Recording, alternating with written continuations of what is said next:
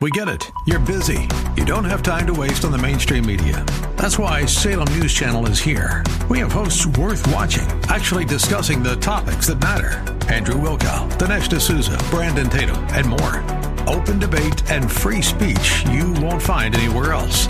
We're not like the other guys. We're Salem News Channel. Watch anytime on any screen for free 24 7 at snc.tv and on Local Now, Channel 525. And now back to Lifeline with Craig Roberts. My next guest is certainly uh, no stranger to KFAX listeners over the course of many, many years. And while he's done an excellent job over the course of the last 11 years uh, helping to, uh, to keep the bull in line, he now finds himself literally battling the bears. we welcome you back to this edition of Lifeline. We're today the U.S. House of Representatives. This week, passing a $484 billion bill to expand federal loans to small businesses, those impacted by the coronavirus outbreak, and hospitals too overwhelmed by patients suffering from COVID 19. This in the wake of stunning numbers coming out of Washington that a record 26.5 million Americans have sought unemployment benefits since mid March. And Pat Vitucci, as we try to understand the implications of all of this, certainly good news that more relief is being made available to small business owners, but troubling that so many Americans are, at least for the time being, on the unemployment rolls.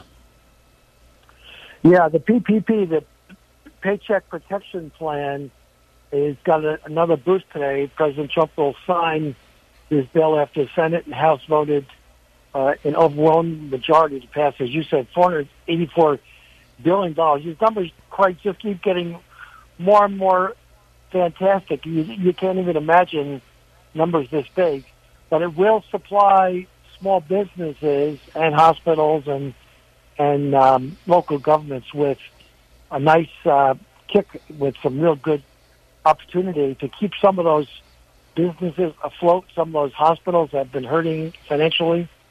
So we'll see how all this gets scanned out. The first 350 billion got distributed over just a short couple of weeks, and some made the cut, some did not make the cut.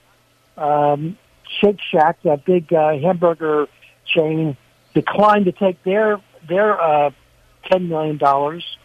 They didn't want to be beholden, and they basically said they have nothing for their employees to do. Uh, Harvard University, with $41 billion in its foundation, gleefully accepted $9 million. And President Trump, uh, in his daily commentary, was very angry that uh, they accepted it, and he suggested strongly they send it back. How does an organization with $41 billion in their coffers accept $9 million that could go to a lot of other small small businesses? And certainly, um, Ruth's Chris Steakhouse, they got twenty million dollars uh, to keep their doors open and keep their employees going. So that was that was a fruitful way to um, keep a lot of people gainfully employed. I guess at this juncture, Pat, the big concern is that while we remain, as many major metropolitan areas do, New York, California, others, under this quarantine scenario, it, it just feels as if the economy is grinding to an absolute, complete standstill, and we've never seen this before. That said, eventually things will begin to open back up. They've talked about restarting the economy. I don't know if that's really accurate, maybe a misnomer. It isn't as if the entire economy has shut down, just certain parts of it have been severely stifled because of the stay at home orders in the wake of the relief that's been offered now on the second tier by Congress, and as we begin to get close to a season when things will begin to open back up again, um, would you imagine there being a major change in sort of the face of the economy insofar of what market sectors are providing what jobs, people that have been furloughed, people that perhaps have been laid off, that may be without of work for some time, and maybe whole new types of jobs emerging in order to meet the needs of individuals.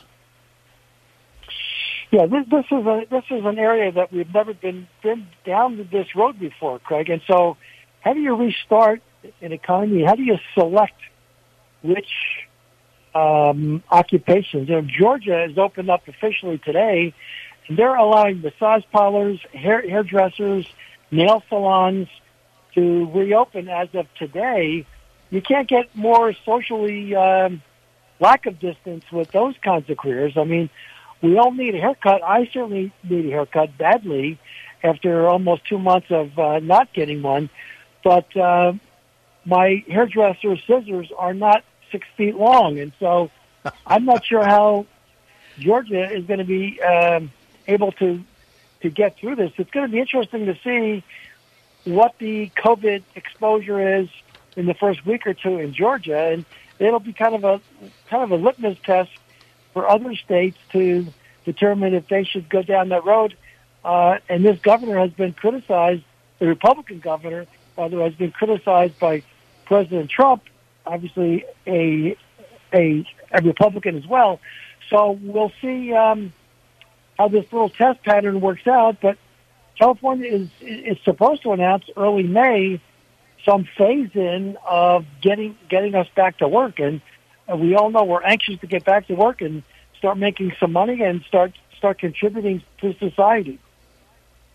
To be sure, this is going to impact the way the economy functions as we begin to sort of see this layered return, as you suggest, Pat, not only state by state, but maybe business sector by business sector. And as much as all of that has changed, talk to us about how this is also going to potentially change the landscape when it comes to investing. Uh, for example, today word came out that the 10 year Treasury bond, the yield there has changed very little, in spite of the fact that we've seen jobless claims hit 4.4 million in just one week's time.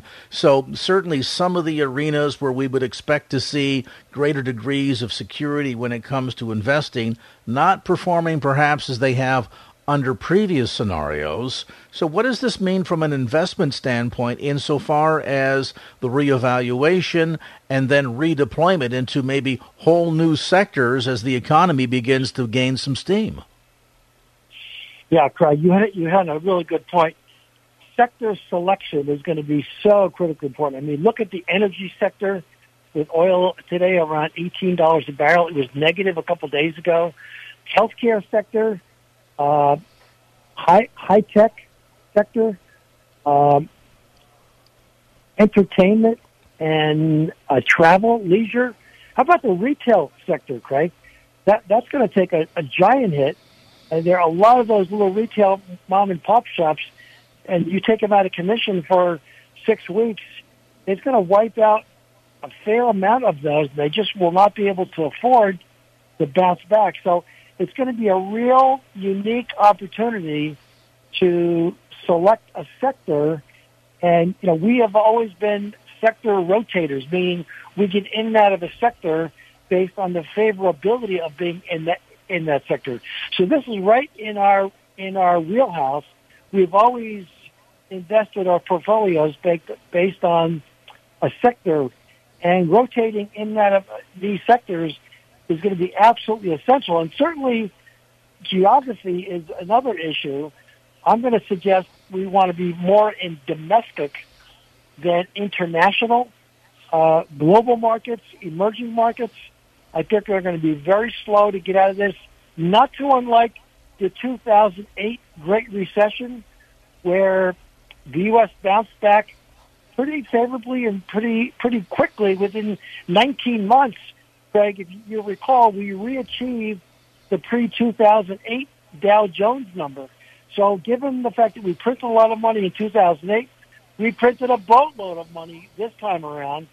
So it suggests if history repeats itself, we are in a in in in, in the terms of the supply of money and being able to meet the demands, uh, uh, we have um, kind of carbon copied what we did in 2008. And so I think there's a real good opportunity to stay domestically and going abroad may be uh, very risky and it may be much slower rebound. And we know Italy and Spain and uh, other countries have had a much bigger severe COVID-19 exposure given the uh, per capita per per million um, comparison number. So while any one life is certainly really important. Uh, we in in in the U.S. we've had uh, a death per million to be less than some of these other countries. So I think domestically would be the safer place to be. Again, looking at rotation within sectors uh, that you think and that we think in our portfolio design will be more participative as we dig out of this mess. For many months, many years now, there's been this very slow funeral dirge being played on behalf of so many brick and mortar stores. We've seen many names that we grew up with disappear Montgomery Wards, Woolworths and Company. Then today we look at some of the few survivors like Macy's, Neiman Marcus, Sears, and others that were on the edge of extinction prior to all of this. And I have to wonder, once the dust settles on coronavirus 2020, will few, if any, of these large chain department stores be survivors, or will that entire market sector literally disappear? Yeah, before before COVID nineteen, Sears, J.C. Penney, Neiman Marcus, they were on life support. I think it's just a matter of time before we hear complete bankruptcy, complete closure. Keep in mind, Amazon, because we're all stay-at-home people now, they're booming. They're hiring a hundred thousand people. So this just accelerated online buying because we've now all become professionals at online delivery, especially on the online delivery of food, which heretofore has been a, a very tiny percentage.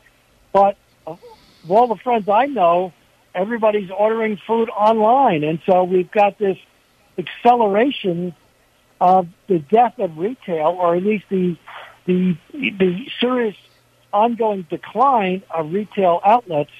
And I think that's going to be, um, going to be the death knell for a lot of these, certainly these large department stores where that business model worked beautifully for for perhaps 100 years in in in in, in the name of Sears and J.C. Penney, uh, even Macy's, uh, was crippling before this closing stores. And so I think the COVID-19 will accelerate the demise of, of, of some of these giants that we've seen uh, that were near and dear to our heart. We, we grew up uh, Craig. Looking forward to getting the Sears cat- catalog, and I think uh, sadly um, our our children, our grandchildren, are going to read it in the history books. We alluded to the uh, 10 year Treasury um, seeing very little change in the yield.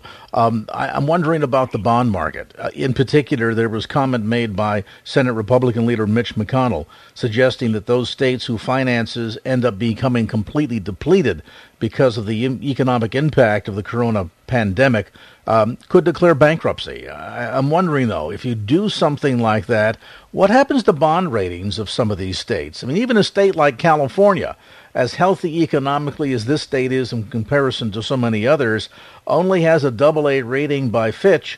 And if you look at a state like Illinois, that has been besieged by economic problems for decades, uh, their triple B plus rating uh, could absolutely plummet. And does that essentially then potentially completely wipe out that whole government bond sector potentially? Yeah, for the last several years, we know the unfunded liabilities, the pensions, et cetera, that these governments, both state, county, and city levels, have overpromised, and now they've been unable to uh, deliver. And this punch in the stomach in their in the financial heart of, of some of these statements is going to make it even much more much more difficult. They're going to have to float a lot more bonds a lot more municipal bonds and and the state bonds. Um, so the writing on the wall is not is not is not good. Um, and you're right. I think some of the ratings of some of the states are going to continue to to uh, decline. And California has got trillions of dollars of unfunded liabilities that um, that is going to make this um, this whole scenario is going to make it even much more much more difficult to, to fund. Uh, given look look at where the interest rates are now, Craig, they're pretty close to zero. Um, certainly, if you're buying a house or buying a car, uh, this is probably a pretty good time. But for states with um, big debt problems, like Illinois or New York or California or New Jersey, um, you know, the heavy industrialized states, uh, this is going to take some real creative accounting. Finally, Pat, certainly we've learned that one man's disaster is another man's opportunity.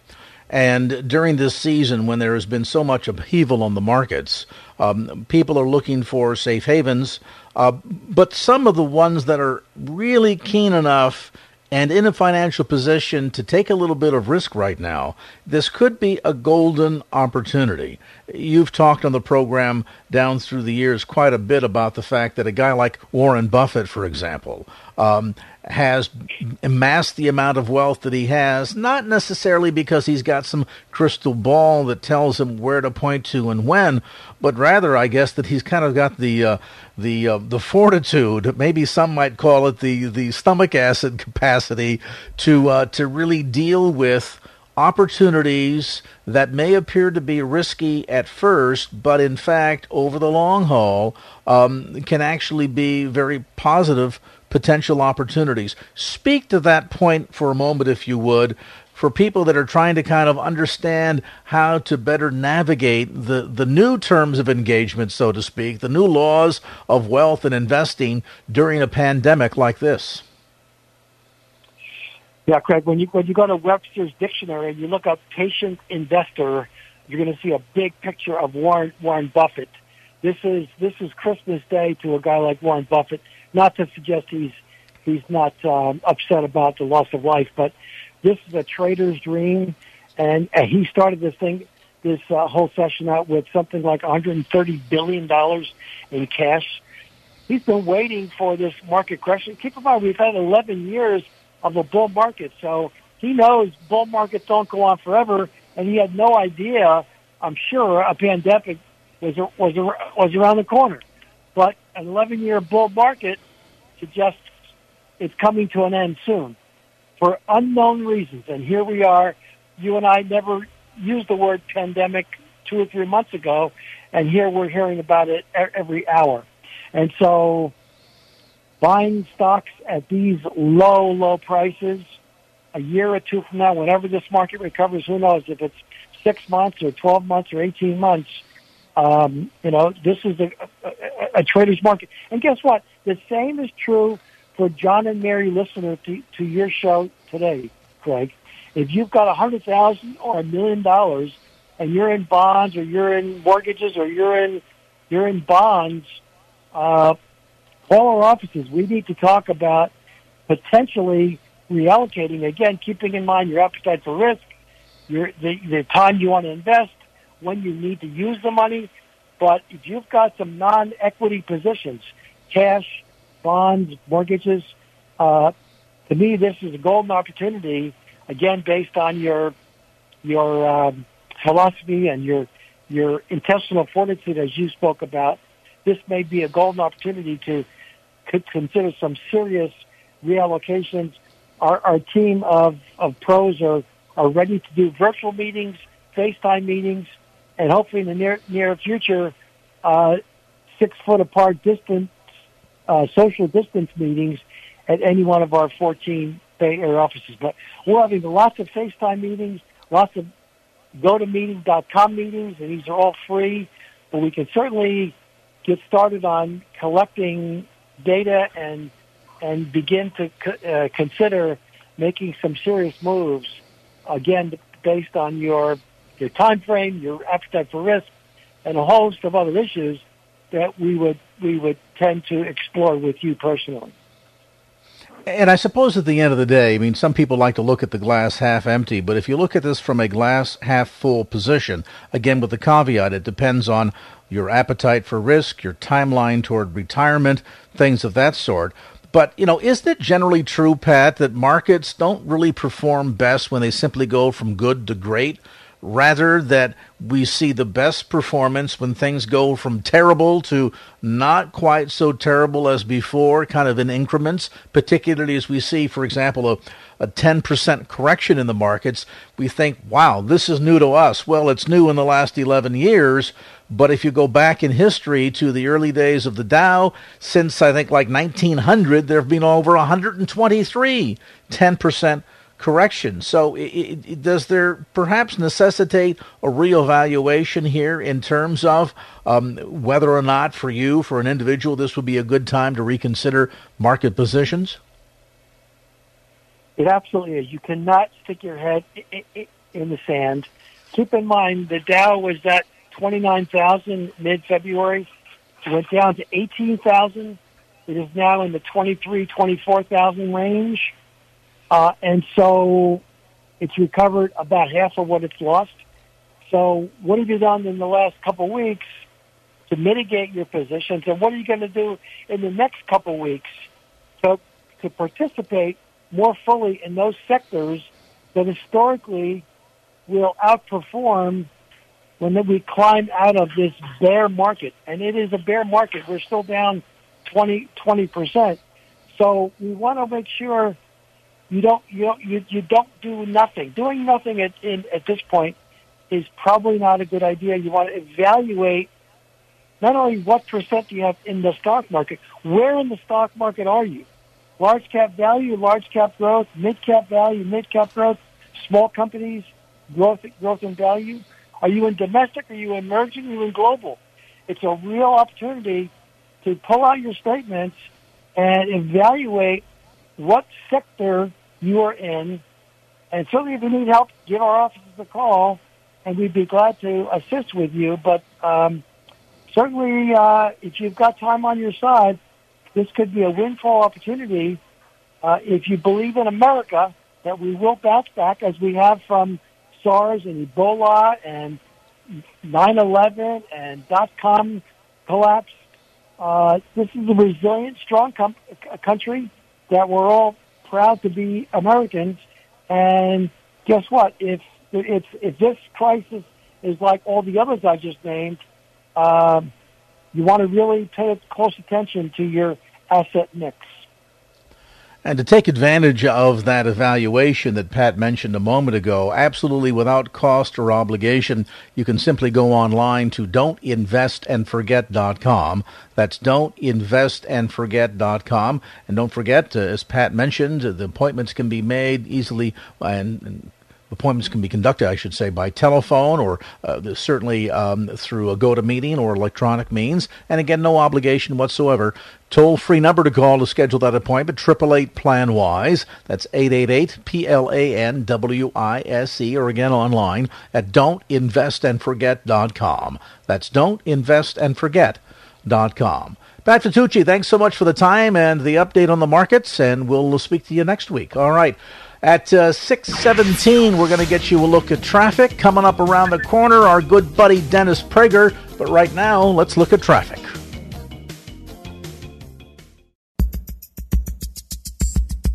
And now back to Lifeline with Craig Roberts. In the wake of the current COVID 19 crisis, there has been misinformation out there to such a staggering degree that perhaps it's high time we take a serious reevaluation of what's going on in America today. It's often said that information is knowledge and power. And if that be true, there are plenty of people in this country that wish to control the movement of information so that they can control knowledge and ultimately control power. There's a new film out, we've been talking about it here on the program, that really helps us better understand the ways in which this information of knowledge and communication can oftentimes be intentionally stifled based on an agenda. Joining me now is one of the best known and beloved talk show hosts of the entire country. He's been on radio in Los Angeles certainly since the early 1980s and can be heard each Monday through Friday at 9 a.m. on our sister station, 860 a.m. The Answer.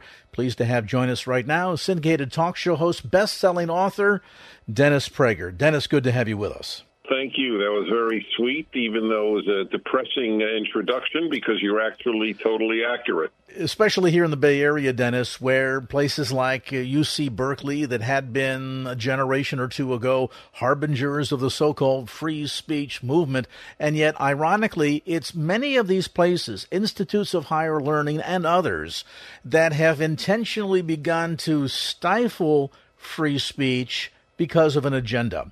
This ties into a brand new film that you've just released and is available for home viewing right now. We'll tell listeners more about that in a moment. But tell us some of the genesis behind this movement in a very important way about this new film, No Safe Spaces. The only word I would differ with that you stated was that it was ironic that the free speech is suppressed most at the university. It's not in my view, ironic at all.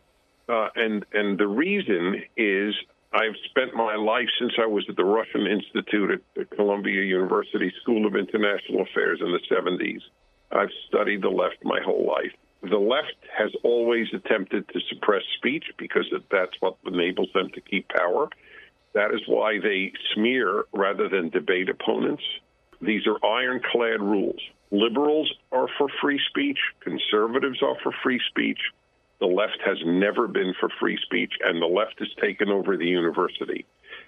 So this film shows what's happened at the universities, and it therefore features a fair number of liberals, by the way, because uh, though liberals don't know this, some do, like Alan Dershowitz, who actually says this. The enemy of liberalism is not the right. The enemy of liberalism is the left. I wish liberals understood this. We would then win the Civil War in the United States if liberals understood who their real enemy was. The university is is, is the the leader in suppressing free thought. And uh, if you watch this film, even if you show it to your kids who were at high school or college, and even if those kids are are do not share conservative views, they will awaken. That's how powerful the film is. And I think what's critically important about this, especially at this time as we're learning, Dennis, that this information control that the left is, is exercising literally can have life and death consequences to it, can't it? Of course. What people believe shapes their behavior. So if, if you teach people that America is, is a racist society, then people will attempt to undo the American system. That will have the most severe consequences. That's correct. It, it is. We, look, uh, I, I've said for, and I've written it. It's on the internet. We're in a nonviolent civil war, but it is a civil war just as much as the one between the states in the 19th century, and it is it is a civil war between two sides and until the last few years, this was what I always said there's a civil war, but only one side is fighting. I have lived to see that the other side is fighting. This this is the one source of hope that I have. Whereas uh, finally, mainstream non-leftists, conservatives, have awakened to the fact that their country is at stake to be clear about this, this war that you refer to is one that's being waged in so many battlefields, uh, the battlefields of public institutions, including schools, certainly a battlefield in government, a battlefield essentially that attempts to try and attack at the core American exceptionalism, rewrite history, and sadly, even up to and including attacks on church. Well, that is sort of the paramount attack the Juda- the only organized opposition, ideological opposition to the left is Judeo-Christian, is religious. That's why they they hate all conservatives, but they hate religious conservatives the most.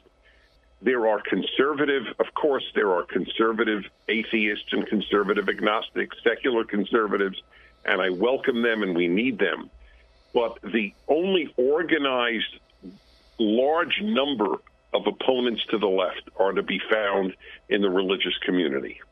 In this film, No Safe Spaces, you interview a number of individuals across the country to essentially kind of pull back the curtain on exactly what has been going on here. And while at the core, this new film is very important, very educational, I think if it were simply a revealing of what the agenda is and how it's playing out, would be one thing. But do you also, as you produce this film with Adam Carolla, see this as not just a revelation, but also a call to arms in a sense? And by that I mean, Dennis, encouraging Americans that it's important that we be engaged in this battle for ourselves and not just sit back and sort of watch it as spectators? We will only remain the land of the free if people become the uh, brave. We end the national anthem, the land of the free and the home of the brave. We will only have freedom if people are brave, and and that's that's what I think that's what person is left with by the end of the film. Do you get a chance in the film to go into some of the personal battles that you've been through? For example, we've been following here on my program uh, the challenges that you faced in getting documentary style truth out through platforms like YouTube. This film itself was rejected by Netflix and Amazon, the most successful political documentary of 2019 with a bunch of liberals in it, and they still wouldn't have it because, uh, in some cases, they just said Dennis Prager is in it. It's mind boggling how they fear, and, and by the way, they're right to, they fear any articulate conservative alternative uh, to what they say the the left in in really consciously or not knows that they cannot argue with us. They can only suppress us and smear us. We will happily go on any of their programs. They will never come on our shows. We will happily debate them. They will not debate us. They they know suppression and smear, but not debate because leftism is not rooted in truth. It is rooted in, in emotion. And sadly, at the end of the day, as you aptly point out, if they're not willing to engage in attempting to try and contradict the message or even counteract the message, they will silence the message. This is largely what has happened, as Dennis just mentioned.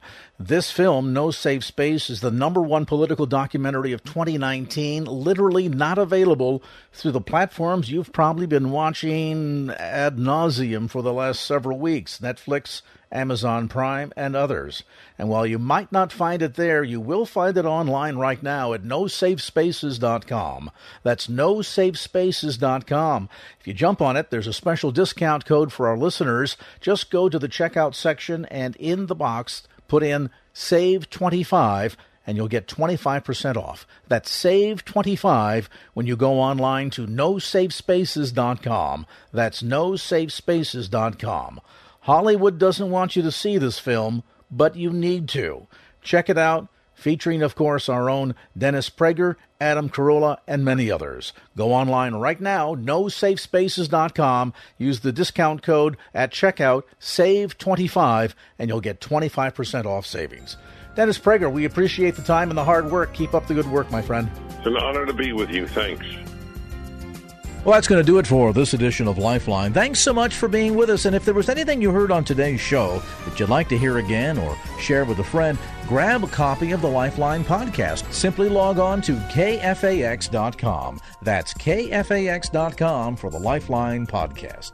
Our producer is Wanda Sanchez. I'm Craig Roberts. Till next time round, remember just don't keep the faith. Get out there and share it and make it a great evening. So long. Opinions expressed in the preceding program do not necessarily represent the views of the ownership, staff, or management of KFAX. Copyright Salem Communications, all rights reserved.